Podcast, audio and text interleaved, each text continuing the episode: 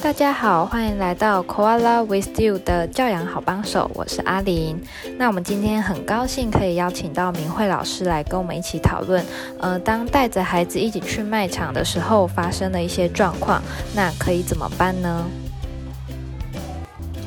哇，这个说来话长啊，就是买东西这件事情是大家很期待，可是又很怕受伤害的状况。呃，小朋友看到卖场里有好多好多的东西，那如果是两岁左右的孩子，他看到东西他就很想要，他就觉得嗯，呃，我我想要，所以要买给我。那呃，大人要怎么说服两岁左右的孩子呢？其实是很难说服的哈，他会觉得说我要这个东西，所以我现在就要这样。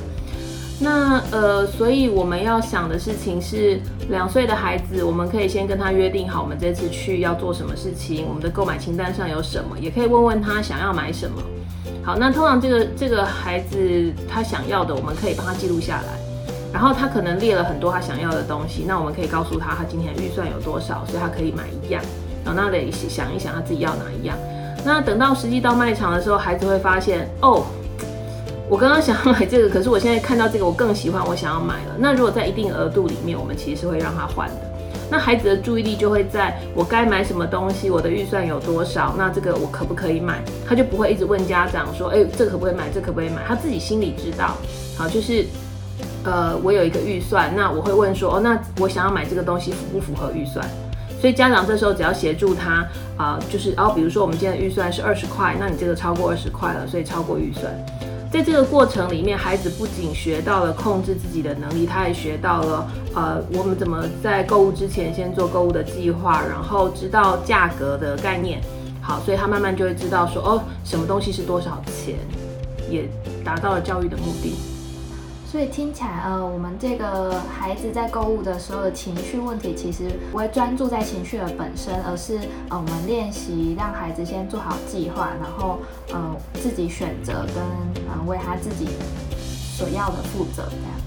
嗯，因为通常我们都没有先做好计划，然后直接都到卖场去了。然后这个时候孩子看到他想要的东西，我们很难说服他说，呃，为什么你不可以买这个？因为，呃，我们大人也是去看到什么就拿什么啊。那对孩子来说，哎，我好像也是在学习你，你也是去了卖场，你想要什么就拿什么。那大人会跟他解释说，哦，不是，这是我们日常生活要用的东西。可对孩子来说，嗯，他想要的东西也是他日常生活想要的、需要的东西。所以这个很难让孩子理解啊、呃，买东西这件事到底是什么样的状态。那为了教孩子这件事，所以我们就可以从头到尾都把孩子教会了之后，孩子就明白了。他当他去买东西的时候，他就知道呃我缺什么，我需要采购什么，而不是我想要什么。所以在这个过程里，虽然会比较呃呃家长在事前会需要再多花一点时间，那在过程里可能跟孩子有一些讨论，但是对孩子来说会是很有意义，也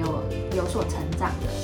对，可是万一你没有做前面的这个事情，他已经在那边大吵大闹了，怎么办呢？这个时候呢，我们通常会把孩子带开到一个安静的角落去，然后先安抚他的情绪，让他先冷静下来，然后跟他讨论他到底有多喜欢这个东西，那为什么需要买这个东西？嗯，好，那如果呃这个这一次的采购真的不在计划之内，就跟孩子说好，那下次你需要什么，我们先讲好，那我们来的时候再买。那今天我们因为没有先讲好，所以我们今天就先离开。所以这是在就是孩子的情绪已经失控的时候，我们可以找一个安静的角落先，呃，让他冷静跟练习。对，因为我们要让孩子学习到，我不能用情绪哭闹来得到我想要的东西。那如果家长在这个时候，因为他哭闹，然后就买了，所以孩子就学习到了，我只要哭闹，我就会得到这个东西。那以后我就重复使用这件事。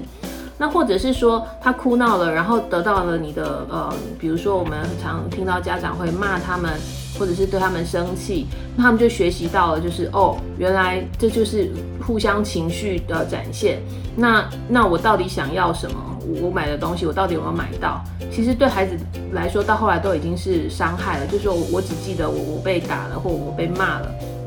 那他并没有学习到一个呃怎么样可以沟通，怎么样可以好好表现自己的想法呃的过程。好，那呃一定很多家长有一个问题是，那当他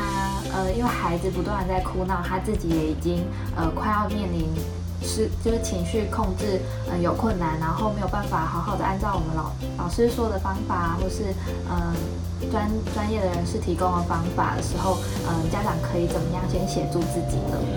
呃，当孩子已经开始有情绪的时候，通常我们会先请家长不用生气，因为孩子看到想要的东西就想要，这是很正常的本能反应。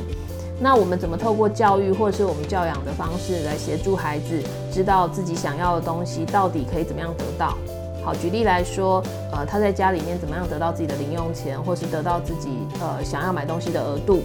那呃如果都没有，然后他已经发了情绪，然后你正在这个当下，你应该怎么处理呢？就是通常我们都会先请你深呼吸，然后面带微笑的看着孩子，然后拍拍他，嗯，然后跟他说，好，那我们先去旁边讨论一下。好，因为当你没有情绪的时候，孩子的情绪也会下来。那孩子如果觉得你现在情绪慢慢在上来，他也觉得说，哦，不行，我不可以输你，我可能也要更大声，然后我可能要哭得更大声，你才会听我的。那这个时候我们要让孩子知道，哭闹是没有用的，我们要到旁边去好好的讲。那如果这个时候你已经失去了理智，你不想要再跟孩子沟通了，那先离开现场，让大家都冷静一下，也是一个好办法。有其他的问题我们会慢慢的再推出来，那请大家嗯可以再关注我们哦，也可以留言把你们的问题留言给我们，然后我们会再继续回答你们的问题。好，好，拜拜，谢谢大家。